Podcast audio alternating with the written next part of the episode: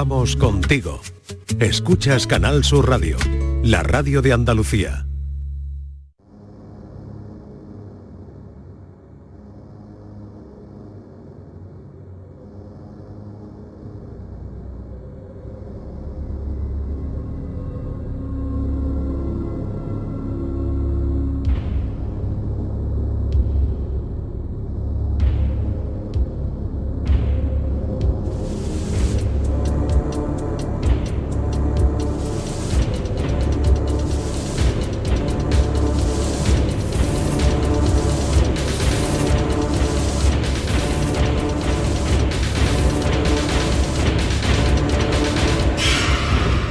Andalucía en la noche, la noche más hermosa. Cinco minutos pasan de la una de la madrugada. En la dirección técnica Eva Nápoles y en los contenidos de hoy Hugo Salazar, José Manuel García Bautista y Jesús eh, García, que está feliz, contento porque ha dado con la clave. Estamos como locos, ya lo dije eh, al principio, que ahora en Facebook, para quienes nos veis a través de Facebook, que tampoco es que sea la mayoría, pues de, en vez de salir horizontal, salimos en vertical. Y mmm, ¿tiene que ver con Facebook o no tiene, tiene que, que ver con Facebook? Sí. Que han eh, hecho arte, tienes que bajar una aplicación. Sí, ahora hay que bajar una aplicación para evitar que se... Porque Facebook considera que el noventa y cuatro por ciento de las personas que hacen directo cogen el teléfono en vertical. Por lo ah. tanto, han capado esa, cortado esa ah. posibilidad y no, no había forma. Ha tenido que ser a través de una aplicación que me he descargado para que se pueda evitar esa tontería que ha hecho Facebook. Que Facebook cada vez cambian más cosas, ¿eh? Tan aburrido. Sí. Tan aburrido. aburrido. Yo creo que están aburridos los señores diseñadores. Aquí. Ahora vamos a cambiar esto. Ahora bueno, ent- entiendo que, que, que intentan mejorar y algunas veces, pues, a ver, esto es lo que se suele decir, no llueve a gusto de todos. Hugo, cuéntanos, eh, ¿tú cambiarías tu identidad? Yo... ¿O, te co- o, ¿O estás contento con la que tienes? Yo estoy contento con la que tengo. No, sí, no, no te cambiarías por Dicen nadie. Dicen que más vale lo malo conocido que lo bueno por conocer, con lo cual me quedo con lo que tengo. Bueno, pues esa es la pregunta que estamos haciendo en función a, a vuestra experiencia vital. Eh, eh, a día de hoy eh, queríamos saber si eh, cambiarías eh, por un, otra... En, En identidad, entidad no, identidad. Este libro eh, ya tiene dueño, ¿eh? Es la guía eh, misteriosa de los pueblos abandonados, escrita por José Manuel García Bautista, y lo vamos a desvelar en la última hora del programa de mañana, pero vamos a oír algunas respuestas a lo largo, bueno, en esta última hora y ya mañana también. Eh, José Manuel, quiero recordar... Eh...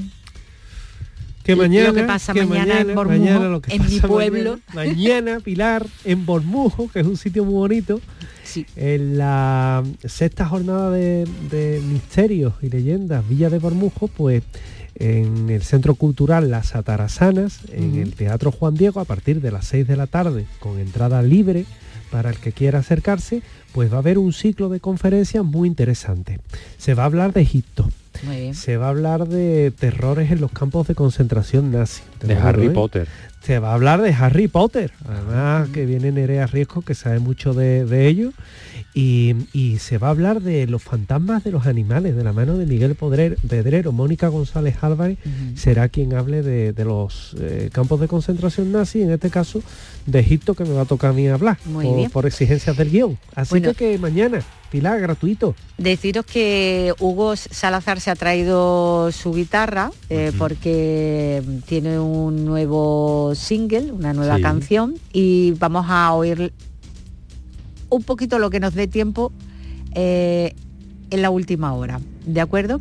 Y recordar también que hay una conferencia sobre los secretos de la mente impartida por Esperanza Santos el próximo lunes, a las lunes veintiséis, a las siete, en el Centro Cívico Torre del Agua, en la Plaza Vicente Alexander de Sevilla. Y ahora lo que toca es continuar con la aventura del saber más.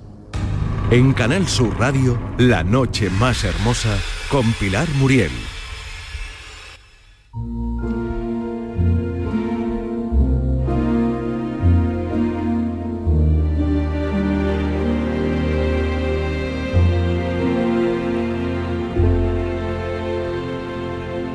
La Hermoteca.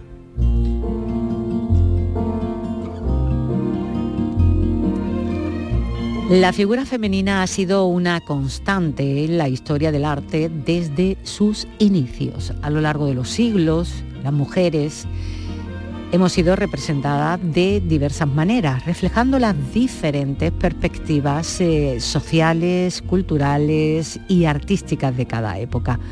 En las primeras manifestaciones era bueno, pues, representada de forma idealizada como, como símbolo de belleza, fertilidad o divinidad. Sin embargo, con el paso del tiempo fue evolucionando hacia una mayor complejidad, mostrando también su lado humano, sus emociones y su papel en la sociedad.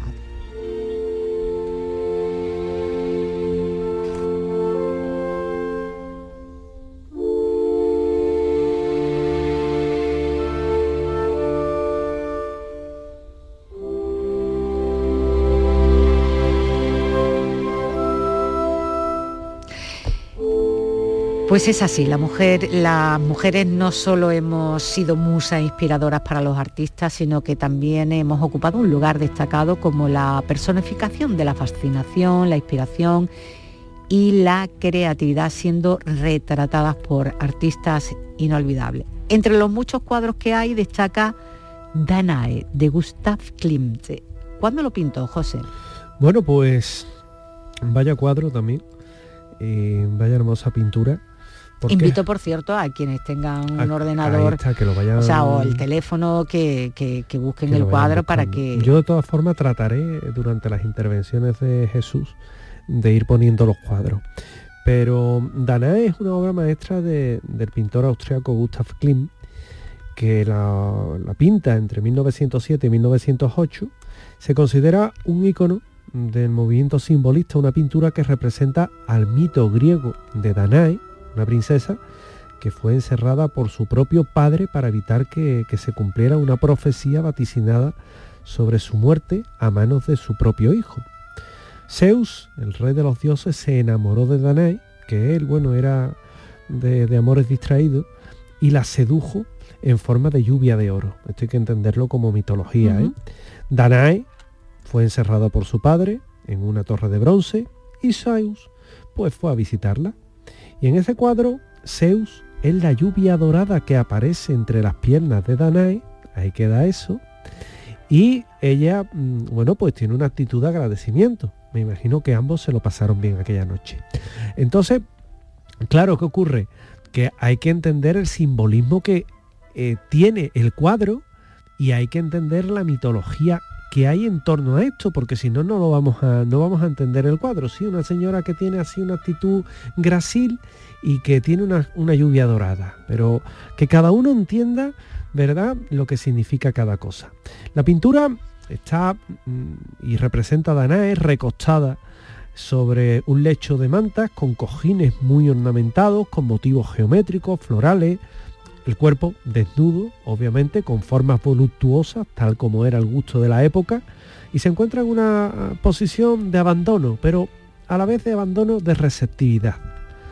La lluvia de oro que cae sobre ella en formas de espirales doradas se van fundiendo con la piel, con el cabello, que hay que decir que es un alarde, es un alarde técnico. Y bueno, pues eh, aquí lo que nos vamos a encontrar ya más explícitamente es que esa lluvia de oro es la fecundación divina, con la unión entre Danae y Zeus. Los motivos geométricos y florales es la fertilidad y la vida. El lecho adornado elude a la riqueza y a la opulencia. Y la expresión de Danae, entre ensoñada y sensual, pues le refleja lo que es la entrada al placer y a la aceptación de su destino. Klimt usa una técnica mixta, óreo, óleo, pan de oro, mosaico. Le llamaban el pintor del oro, ¿no? Totalmente. Es que tenía un, era un virtuoso, ¿eh? Totalmente. Y, y tiene una cantidad de, de, de texturas, de detalles, de colores predominantes, amarillos, naranja, la riqueza, la luz, cómo trata, el tratamiento del color. Y la obra de Klimt, pues evidentemente está influenciada por el movimiento simbolista.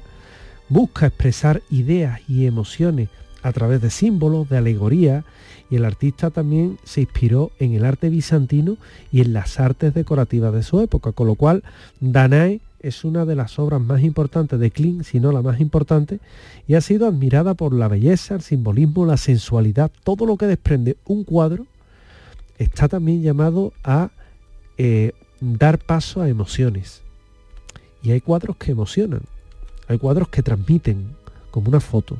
Pues este cuadro de Gustav Klimt es uno de, además ha sido muy imitado por otros artistas, no explícitamente, pero sí en actitudes, en posiciones, uh-huh. y en las representaciones. Pues Gustav Klimt, hay que decir que es también, eh, da un toque bastante curioso con esa representación de una mujer pelirroja. ¿Por qué? Porque el pelirrojo era la tentación, la femme fatale, la mujer fatal, que le llamaban, y que de alguna forma, bueno, pues nos viene a recordar precisamente que es uno de los cuadros más icónicos que tenía este hombre. Otra de esas joyas que no deja indiferente a nadie es eh, Head of the Girl, eh, cuyo autor eh, Goodworth eh, fue uno de los últimos grandes clásicos antes de que hicieran su aparición las vanguardias. ¿Qué tiene que hacer al cuadro tan especial, Jesús? Bueno, eh, eh, este autor, este pintor, eh, eh, William Goodworth, eh, la verdad que hizo este cuadro sin pensar muy bien las repercusiones que podría tener, porque simplemente lo que se pretende, o lo que pretendía, dicho por algunos de los críticos, era realizar una obra impresionista, pero más que nada dar gala de su trabajo, de su forma en la cual podía expresar el arte, fijándose, por supuesto, en una modelo, que duda cabe. Este cuadro se realizó en mil ochocientos noventa y seis, no está expuesto al público, que nadie lo busque por, por museos, sí lo puede buscar por internet, pero en museos no, porque no está expuesto al público. ¿Qué es lo que representa? Para aquella persona que nos esté oyendo y no tenga acceso a internet o no tenga acceso a ninguna eh, aplicación, ni, ni tenga un móvil siquiera. Pues es un, una, justo una joven, más bien un una, una primer plano de su cara, mirando de frente. Eh, sobre ella...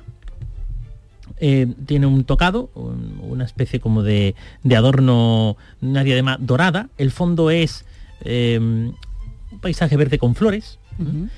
Eh, la mirada serena, pero a la vez melancólica, eh, con también el, el rictus de la boca igual. Es una boca entreabierta que tampoco dice nada. Eh, no, los ojos no están abiertos, eh, están en una posición relajada, más bien, como digo, melancólica. Y claro, esa técnica meticulosa y realista que, que tiene este autor, con muchísima atención a esos detalles, a la transmisión de las emociones. Una de las cosas hay que decir, eh, en esta época donde no había televisión, en algunos casos ni radio, la única manera que se tenía para que una persona transmitiese una información en un cuadro era hacerlo con el mayor, la mayor cantidad de detalles, de expresiones tanto corporales como faciales. Cuantas más era capaz de reproducir el artista, más sensaciones le causaba a la persona que veía ese cuadro, y por lo tanto más valorado era. Esto en cuanto al impresionismo, ¿eh? de, de, de lo que estamos hablando, del tipo de cuadro que estamos hablando esta noche. Este a, a, eh, pintor Goodworth, eh, él se embebió mucho de la antigua mm, arte griego, el cual ellos también eran muy impresionistas, muy, muy precisos y meticulosos en la reproducción de cualquier tipo de eh, cuerpo. Lo vemos en, claramente en esas esculturas en mármol y en alguna que otra pintura. Y Goodworth lo que hizo fue beber de esas fuentes y mejorar, por supuesto, esa forma de transmitir. La diadema, bueno, después hay una serie de simbología que podemos aquí hablar mucho de ella, pero que en algunos casos vamos a ceñirnos a lo que coinciden todos los críticos, y así ya pues sacamos el cuadro adelante entendiéndolo un poquitín mejor, y que cada uno después busca la interpretación. La diadema dorada es la que más llama la atención de todo el cuadro, amén de la representación de la cara de la chica, de la joven, pero bueno, eh, eh, puede interpretar como el símbolo de pureza y virginidad, precisamente porque está en la cabeza, y no pasa como el cuadro que decía José Manuel, que la lluvia dorada quizás esté en una parte un poco más delicada, eh, evidente, sí. evidente, ¿Mm? En este caso no, en el cabello, en la cabeza, y por lo tanto simboliza la virginidad. Ese paisaje verde y florido al fondo puede simbolizar lo mismo que el, en este caso la, la modelo, la juventud, la belleza.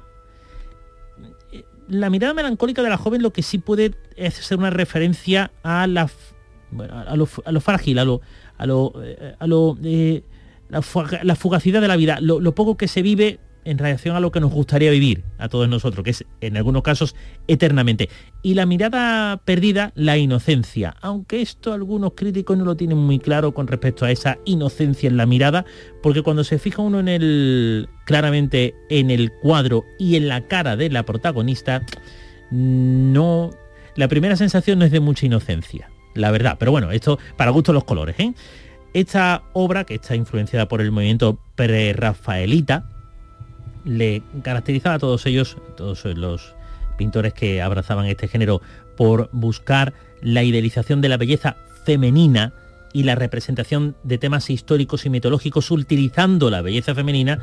Pues Goodworth lo hizo, lo hizo bastante bien en esta obra. Y um, hay otro cuadro hipnótico de mujeres hermosas, eh, concretamente El sol ardiente de junio, que parece, cuando lo contemplas, eh, como si pudieras entender realmente qué es el arte. No en vano es la obra maestra de Frederick Leighton y se encuentra en el Museo de Arte de Ponce, en Puerto Rico, donde tengo familia, por cierto, si me oyen, un beso, como nos oyen ahora por todos lados. Eh, ¿Cuándo la realizó su autor, José Manuel? Pues la pinta en el año mil ochocientos noventa y cinco, y es una, es una pintura que representa a una joven que duerme mmm, plácidamente, aunque en una pose un tanto peculiar, pues está así como recostada, como, ¿verdad?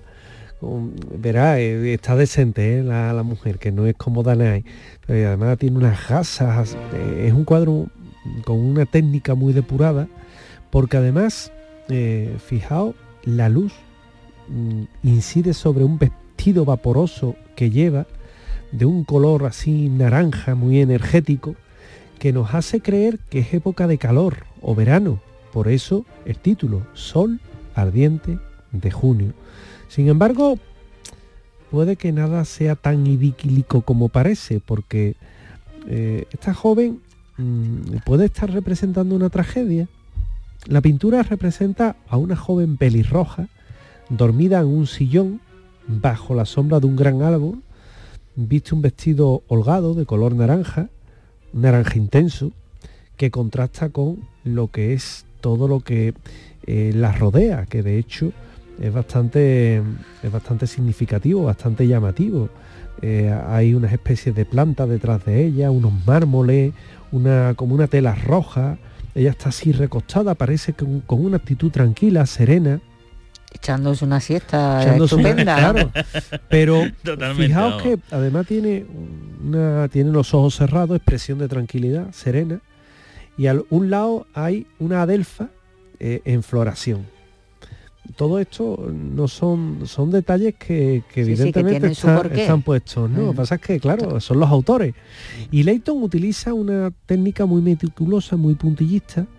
Es un dibujo muy preciso, con una paleta de colores muy vivos. Además se puede ver que hay unos colores que son muy llamativos.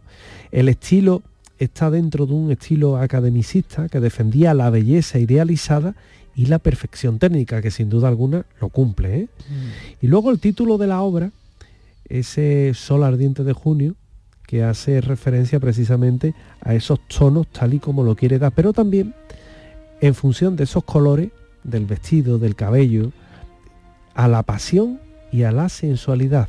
La adelfa, de la que hablaba antes, es una planta que es venenosa y que puede simbolizar, en este caso, la belleza peligrosa o la muerte.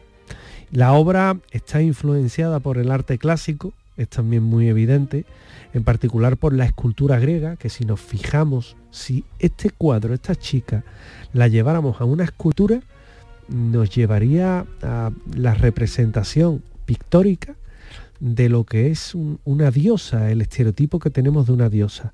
Y el artista, dicen que también se inspiró en la literatura y en ese tipo de poesía. Una obra muy representativa del estilo Leighton, un movimiento muy eh, metido en esa línea academicista, como comentaba, y la pintura, bueno, pues ha sido también admirada por la belleza, el realismo y el simbolismo no explícito que pone de manifiesto cuando lo pinta, con lo cual también nos llama la atención que sea, bueno, pues eh, un cuadro tan llamativo y tan especial. En el siglo once, eh, Lady Godiva eh, le pidió a su esposo eh, Godofrey, señor de la ciudad de Coventry, que bajara los impuestos, y este accedió con la condición de que se paseara desnuda y a caballo por las calles. ¿Qué representa este mítico cuadro? El marido dijo, ya tengo a la, a la grande porque esta no va a ser capaz de pasar de, de desnuda. Y se paseó. Y la mujer dijo, ¿digo que no? Solterme el vaso, cara vengo. Y se paseó desnuda, claro, la mujer. Bueno, pues fijaos, eh, hombre, el resto del pueblo tuvo la decencia, ya que esta mujer se extendió la noticia por el pueblo, puede imaginar como la pólvora. El pueblo le da, el pueblo da una lección. De no hacerle foto con el móvil, ¿no? De no hacerle foto. En aquella época no, pero no ve la vía al visillo cómo funcionaba allí, ¿sabes? Lo que pasa es que la gente dijo, oye, ya que esta mujer va a pasear la pobre desnuda, vamos a cerrar todas las ventanas, las puertas, y que se pasee, que cumpla, en este caso, con lo que le ha prometido al marido, para que el marido no baje los impuestos. Pero resulta que, cuenta la leyenda, que un picaruelo le hizo así con el codo de la puerta. Uy, se ha abierto la ventana sola. Uy, qué casualidad. Uy, mira, Lady Godiva, si está desnuda. Y se quedó ciego. Anda. Por mirón. Eh. Ahí lo tiene, ¿eh? Claro. Bueno, desde aquel momento fue el ciego del pueblo. Bueno, eh, pues... Eh, la, y llegó un pintor y dijo, tengo un cuadro. Lo pinto. Y lo que hizo fue pintar precisamente a Lady Godiva con todo lujo de detalles. En el cuadro que se puede observar, pues una mujer eh, con el pelo, casta- dice rubio, pero yo creo que es castaño, vamos, en el que aparece encima de un caballo, con la, este caballo con las vestimentas eh, nobles también, tiene su manta, tiene su silla de noble, tiene su, su, uh, su estri- bueno, el estribo no lo tiene en este caso, sus riendas que también son de ostentar nobleza. Y lo interesante del cuadro es que aparecen unas casas medievales de fondo, pero también en casi en segundo plano, es decir, el primer plano está llevado en segundo plano, una iglesia. La podía haber pintado este pintor en cualquier otro sitio, en cualquier escenario, quizá incluso enfrente de la casa del marido para decirle, mira lo que ha hecho tu mujer, y encima te voy a recordar poniéndote la fachada de tu casa. Pero resulta que utiliza la fachada de una iglesia. Esto, por supuesto, tiene muchísimas interpretaciones. Lady Godiva, eh, obviamente, eh, no quería, eh, bueno, se, se supone que no quería hacer esto, sino es por el beneficio del pueblo. Y así el pueblo se comportó con ella. Pero la imagen ha, ha recibido muchísimas interpretaciones. Una de ellas es, pues, eh, la idealización de la belleza. Otra, la... el terminar con esa represión, la salida de la represión de la mujer de la época, la liberación femenina, en definitiva. Eh, pero bueno, como decía, este tipo de, de cuadros así, esa imagen de ese caballo casi que quiere salir andando, esa iglesia de fondo, Lady Godiva al frente desnuda, esa historia que hay detrás, en fin. El cuadro, desde luego, tiene un, para escribir un libro. Bonito es, es muy bonito, pero eh, esconde mucha más leyenda de la que realmente eh, se ve solamente por, el, por los colores. Por cierto, colores muy vivos, también estilo prerrafaelista, también destaca la belleza de la mujer y sobre todo esa cara que, fijaos, lejos de estar orgullosa de lo que hace, agacha la cabeza.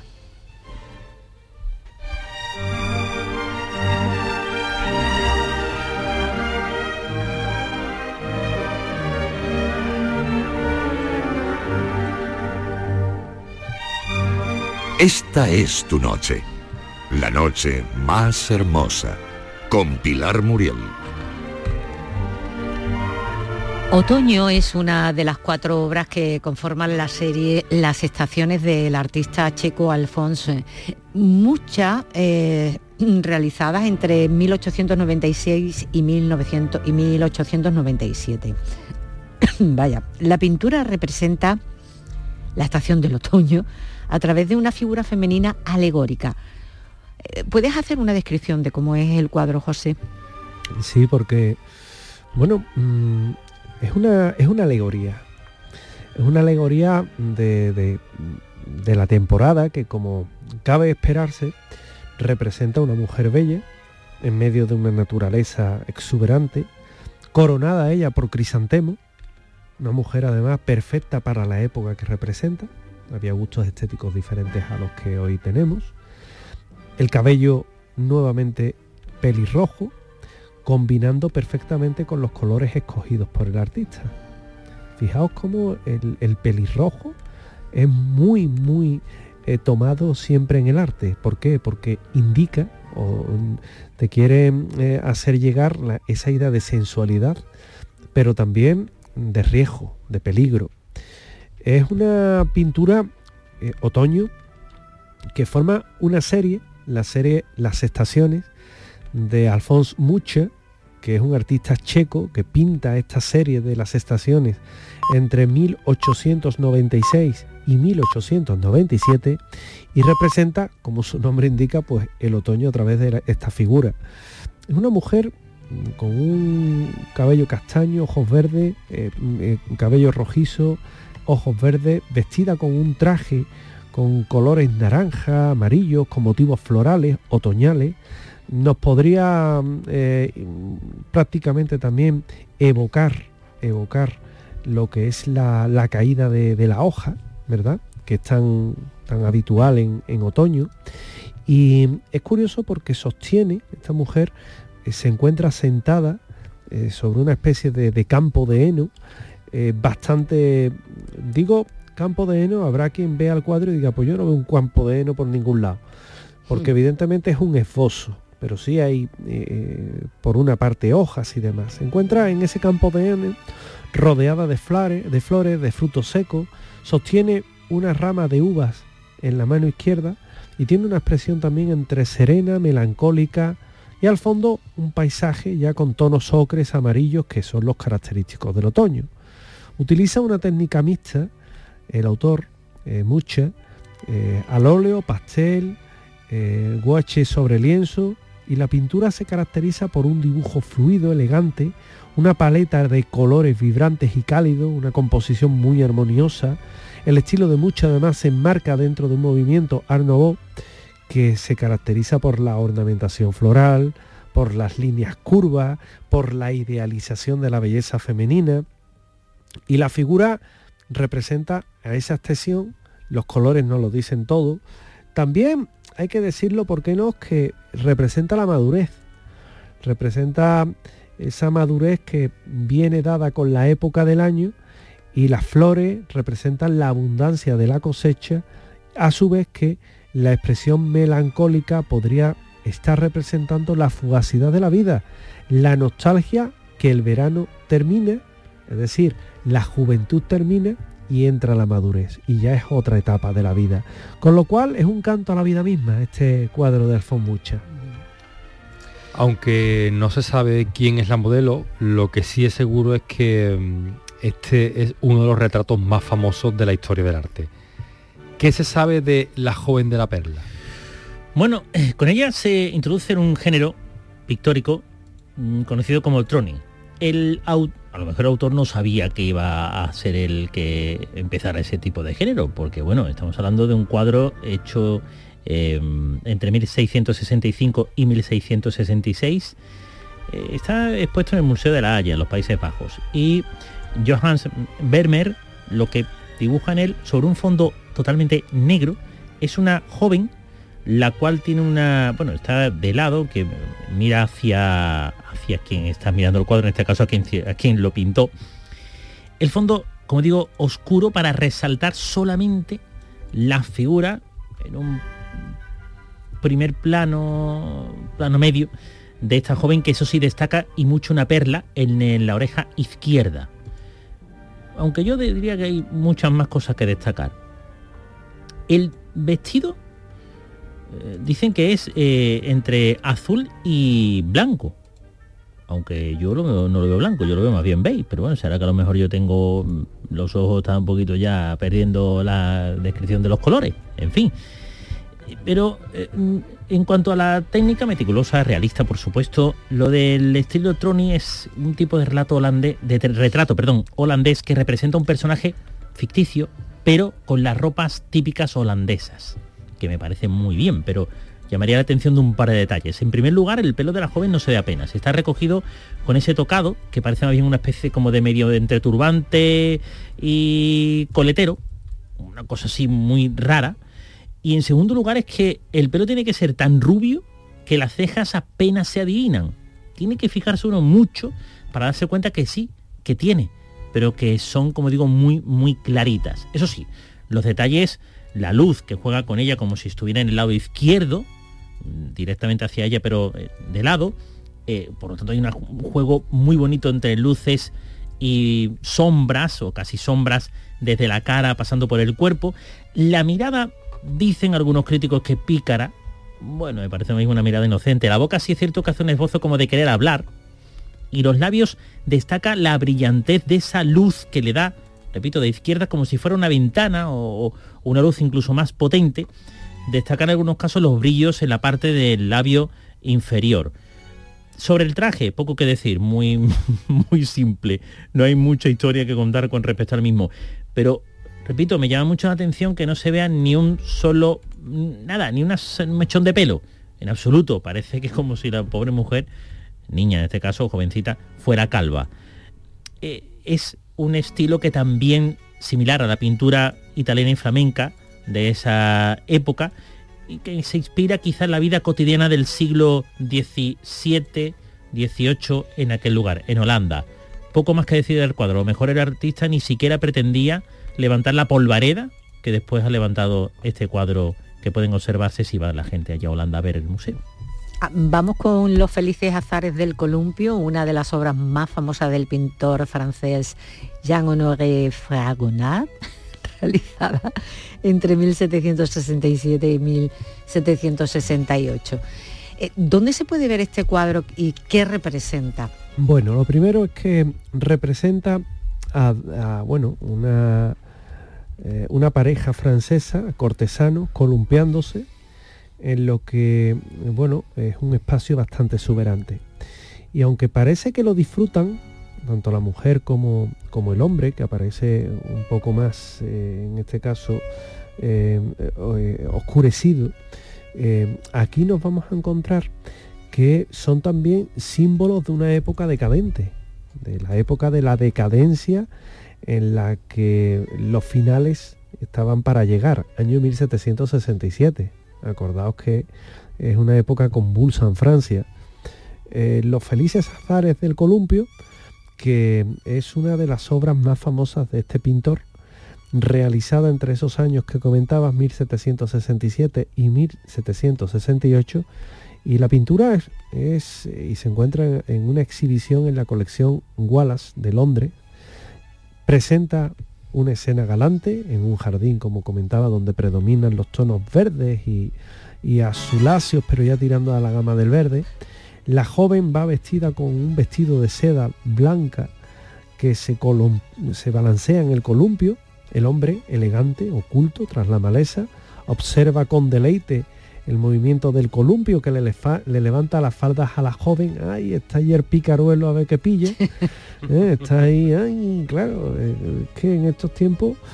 Y, y dejaban al descubierto las piernas, que yo diría que, que, que más que las piernas, los tobillos, pero que bueno, que al hombre, pues, oye, pues le gustaba, ¿no?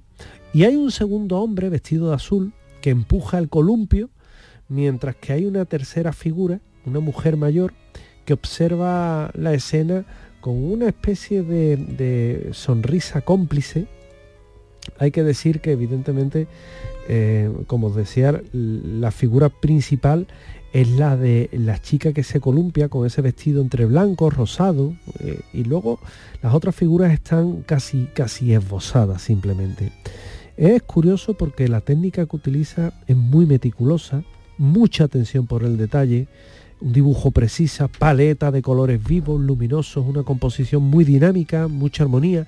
Parece que está dotado de movimiento, se enmarca dentro del rococó francés y se caracteriza por la representación de escenas alegres, frívolas, sensuales, por qué no decirlo, y también algunos la ven como una representación de ese amor galante que comentaba antes, de la seducción, mientras que otros consideran que el pintor realmente critica la frivolidad y la hipocresía de la sociedad aristócrata del siglo dieciocho. El columpio es el deseo, la libertad, el riesgo, o te puedes caer. Te lo Hombre. puedes pasar muy bien, pero te puedes caer. Sí. Y ya no hace tanta gracia. Y la mirada furtiva del hombre oculto en la maleza es la tentación, el voyerismo. Ahí viendo, ay, aquí estoy yo, que soy el aguililla. Y bueno, en la mayor parte es una figura que, que hay también, que mira, que observa, es una figura maternal, que es la indulgencia y un poco perdonar la inocencia igualmente de la joven.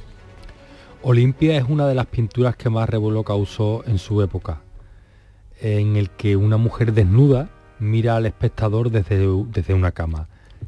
¿Quién es su autor?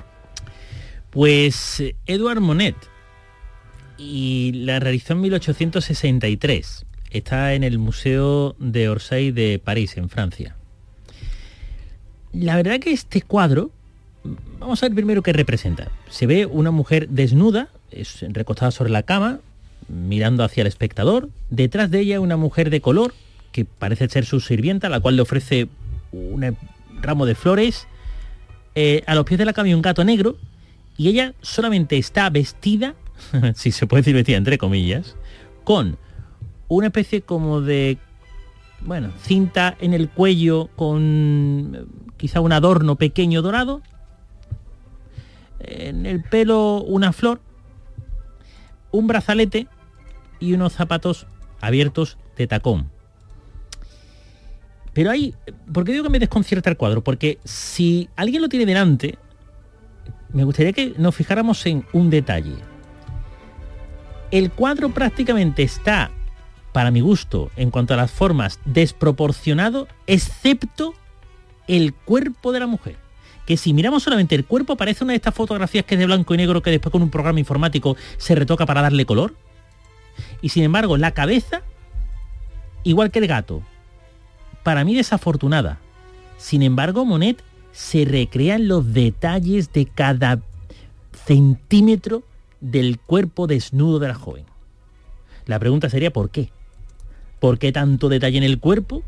¿Por qué tanto detalle en las sombras, en las luces, en las formas, en, los ter- en las terminaciones de donde se coloca el brazo, las sombras de los dedos, el, el, el, la percepción? La atención, eh, sí, eh, claro, eh, pero ella. Eso. Lo que pasa es que después miras la cara y dices tú, es como si tú coges, como estas foto, la, las típicas fotos estas que se hacían, que coloca el cuerpo de una mujer exuberante y le ponen la cara con copia-pega, que no pega ni con cola. Ahí dices tú, eso está pegado, por Dios. Una, me parece algo parecido, me da esa sensación Además, en el de, cuadro. De hecho, en, al fondo... No, espérate, no. Es que esto tiene aquí... tiene aquí una... tiene una Hay una... O sea, cuando he pinchado para sí, ver el cuadro y sí. tiene, mira... Eh, sale como un recuadro pequeño sí. para tú ampliar eh, la, sí, sí, la, la, o sea, la parte el, el propio cuadro. cuadro, ¿no? Y después tú ves al gato... desafortunado, porque el gato es desafortunado. Yo creo que lo pintó a la carrera. Dijo, los últimos rematos al gato que rápido. Jesús. Está a los pies de la cama. A los pies de la cama está el, el un gato sí, negro. Un gato negro. Y que ah, repito, sí, sí, sí. repito, desafortunado. Lo pintó a la carrera. Está un poco o a lo mejor, a lo mejor no fue, a lo mejor pintaron el cuadro dos personas distintas. La verdad que eh, eh, bueno, después podríamos coger y hablar de lo que representa la desnudez de la de la mujer, que bueno, representaría la sensualidad, eh, representaría también la hipocresía de la de la, de la eh, burguesía, la mujer como objeto, también la mujer sirviente de color, como esa hipocresía de esa servidumbre que tienen precisamente las personas que se consideraban inferiores por el hecho de que fueran de color, el gato negro, la mala suerte. Pero claro, todo eso queda un poco obviado si, como digo, nos fijamos en ese detalle del cuadro que parece, repito, hecho como o en dos partes o por dos personas distintas. Vamos con el retrato de Madame X, una de las obras más famosas del pintor estadounidense John Singer Sargent, realizada en mil ochocientos cuarenta y cuatro. Se encuentra en exhibición en el Museo Metropolitano de Arte de Nueva York, en Estados Unidos. Me gustaría saber qué intenta transmitir su autor, José Manuel. Bueno, pues lo primero, la modelo. Sí, sí, aquí vamos a ser más mundanos, ¿no? Porque él era... Hoy hablamos de la mujer en el mundo del arte, mujeres hermosas, y en este caso eh, Virgin Amélie Guetré era esa mujer hermosa, una afrancesada, independiente, infiel, todo ello, que claro, se transformó en el objeto de chisme de la sociedad de la época, y, y ella posó y resultó un retrato con un nivel de elegancia y un nivel de rebeldía que es tremendo. Y está en los detalles, ¿no? En, en los pequeños detalles que pasan casi desapercibidos, porque ella aparentemente también tiene eh, el pelo, es castaño claro o es pelirroja, ya ahí te empieza a pegar el, el te hace llegar el, el primer bandazo de toda la simbología que esconde. Tiene un algo también que es muy curioso, porque Sargi empezó que esta sería una obra maestra, pero en poco tiempo, bueno, pues vería que eh, hay una humillación y un desprecio hacia, hacia su obra que, que, bueno, hacen que vuelva a la realidad, ¿no? La pintura, eh, como comentaba, eh, es eh, una mujer que se casa con un banquero francés, posa con un vestido negro con escote pronunciado y unos tirantes enjollados. Mirada es directa, desafiante, hacia un lado, una expresión de seguridad, de aplomo. La mano derecha descansa sobre un apoyo, mientras que la izquierda sostiene, en este caso, pues lo que eh, parece ser una especie de, de abanico.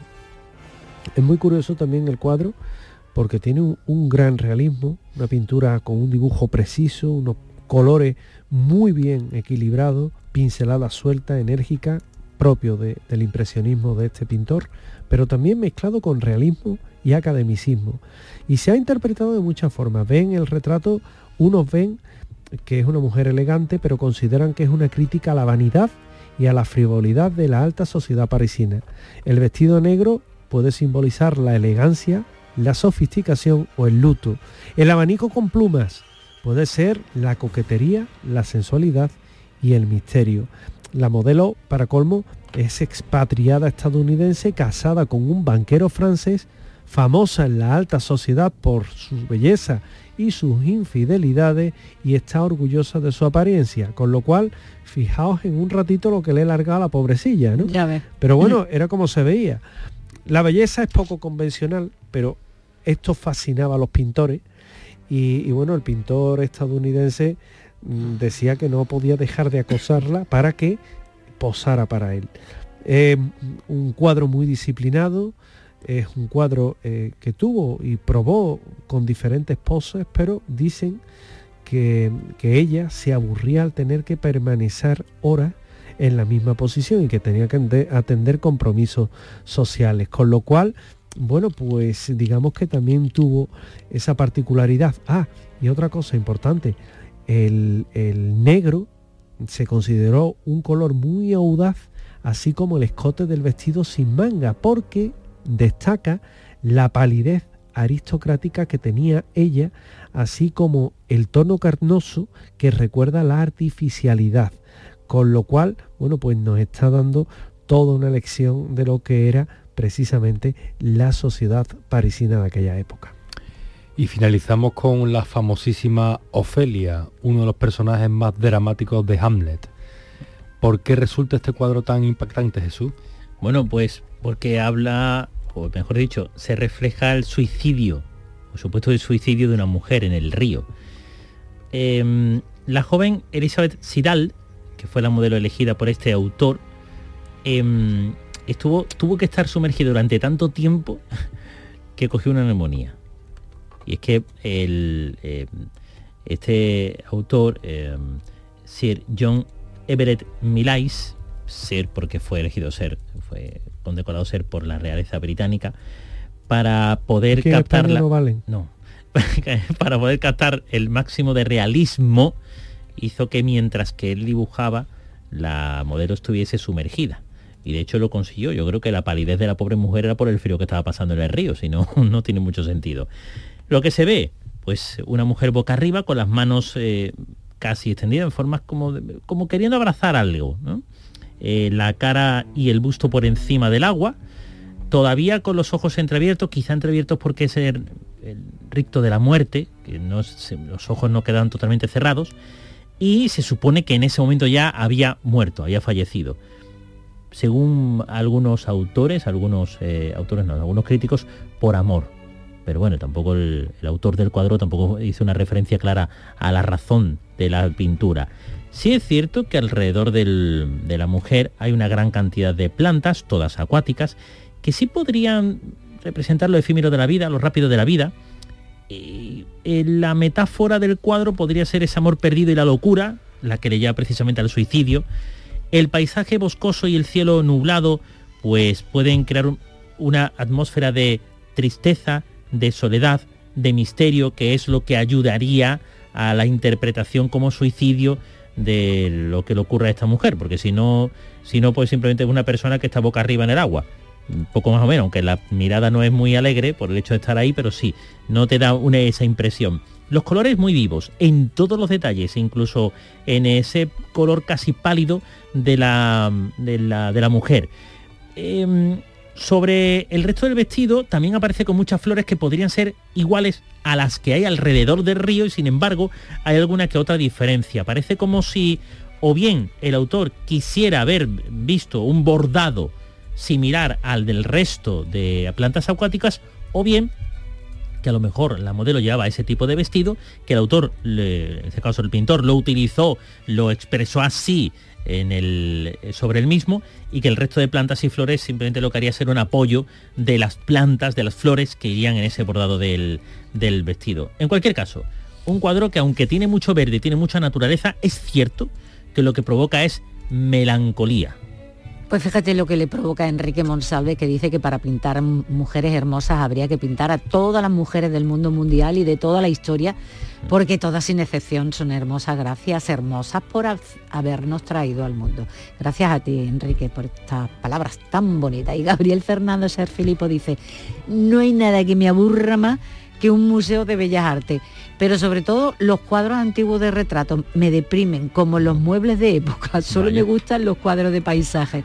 ¿Será que tengo un patito desaliñado? Pues no lo sé, Gabriel.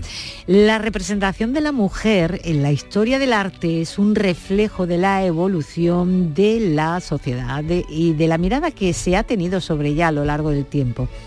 Estas son algunas de las obras más importantes y destacadas, y desde la noche más hermosa te invitamos a que las observes con detenimiento. Recuerda, puedes participar en el programa La Noche Más Hermosa enviándonos un WhatsApp al seis uno seis, dos tres tres, dos tres tres. Y en ese número de teléfono han dejado un par de mensajes, bueno, muchos más, pero vamos a Eh, oír dos de los de las respuestas a la encuesta de este mes. Agapito. No es que, no es que desee ser otra persona, otra identidad, es que ya lo soy, porque mm. yo me llamo Agapito ahora, pues yo hace cinco años me llamaba Manolo, por eso es lo que quería decirle, que no es que lo desee, estoy ya dentro del cuerpo de Agapito, yo no quiero decir estas cosas, pero me salen solas. Ya, ni Manolo ni Agapito. A ver qué nos cuenta Remé de Estepa.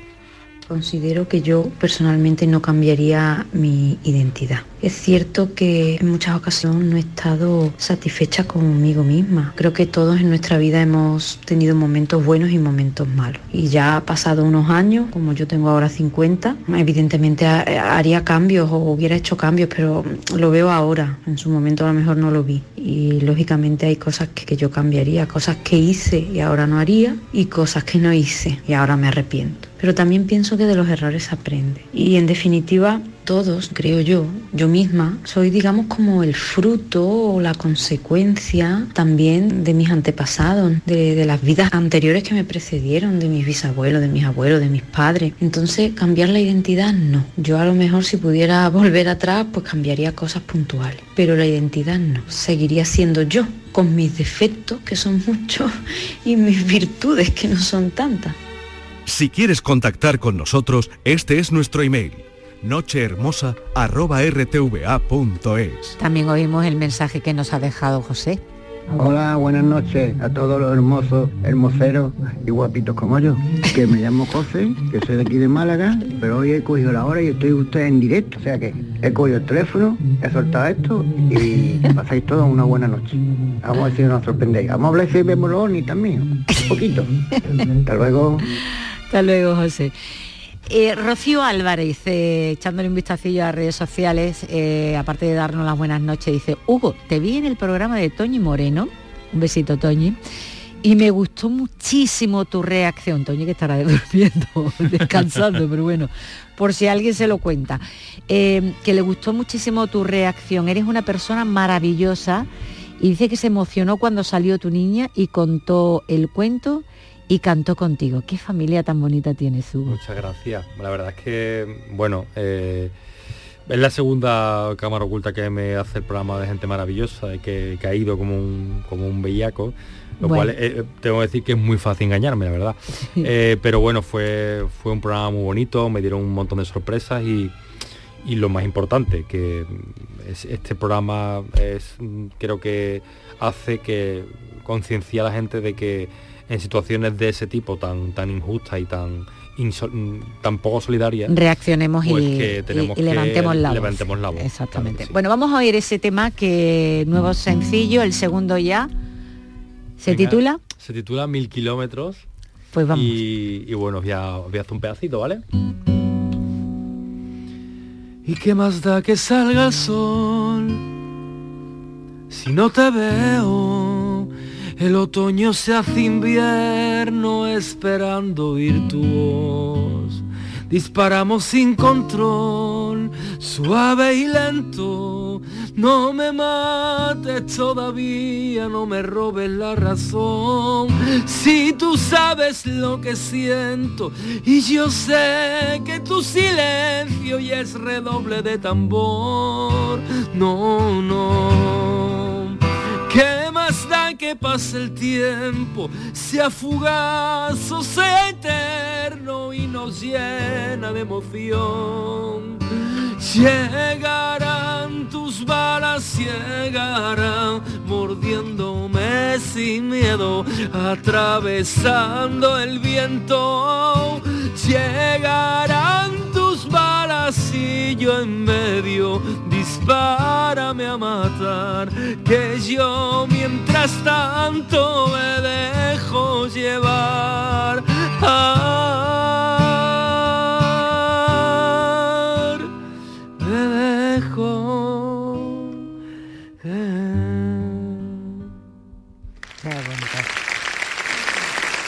Ah, ay, qué placer, siempre es un placer escuchar a, a Hugo, y sobre todo en directo.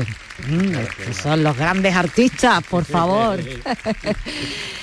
Nuevo sencillo, nuevo éxito, recordamos el título y por supuesto Mil Kilómetros, y les... en todas las plataformas. Gracias por lo del éxito, gracias por lo del éxito. Por supuesto que es un nuevo éxito, Hugo. Bueno, seguro que sí, confiamos. Claro que sí, en todas las plataformas y, y bueno, por supuesto en sus redes sociales y, y demás. Sí, a seguirle la pista. Es que me gusta mucho lo que hace Hugo. Muchas gracias, Pilar. Hija. Y la verdad es que un lujo contar contigo como colaborador en bueno, esa otra faceta que tienes, la de bueno. nutricionista. Su pasión, la música, y su otra pasión, pues, la nutrición también. Claro que, que sí, hombre, haciendo polifacético. Eh, pero al fin y al cabo, servicio público, ¿eh? Yo creo que, yo manera, creo que o sea... sí. Yo le doy a todos los palos. Que no se me entienda mal, pero que sí, que le doy a todos los palos.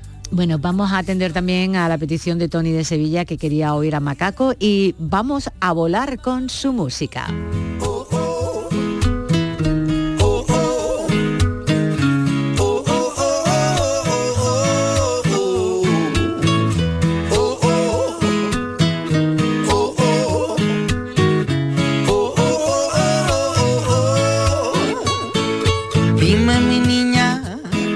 Tú eres mi casa, porque mi paso se retrasa y a veces no sabe volver.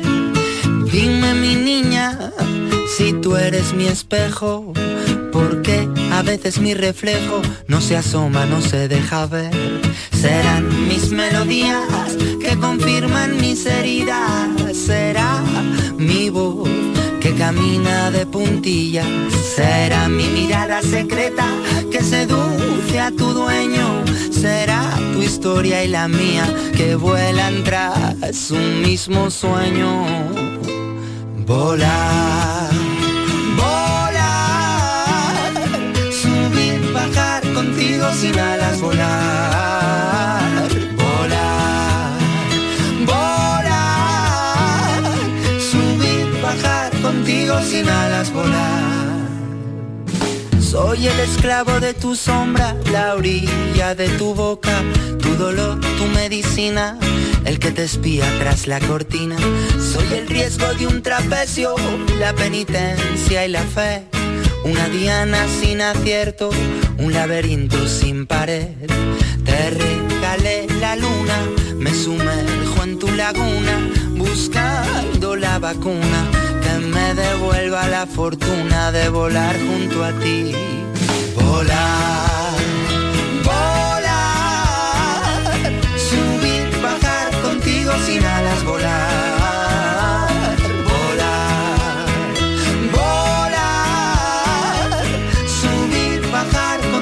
Sin alas volar.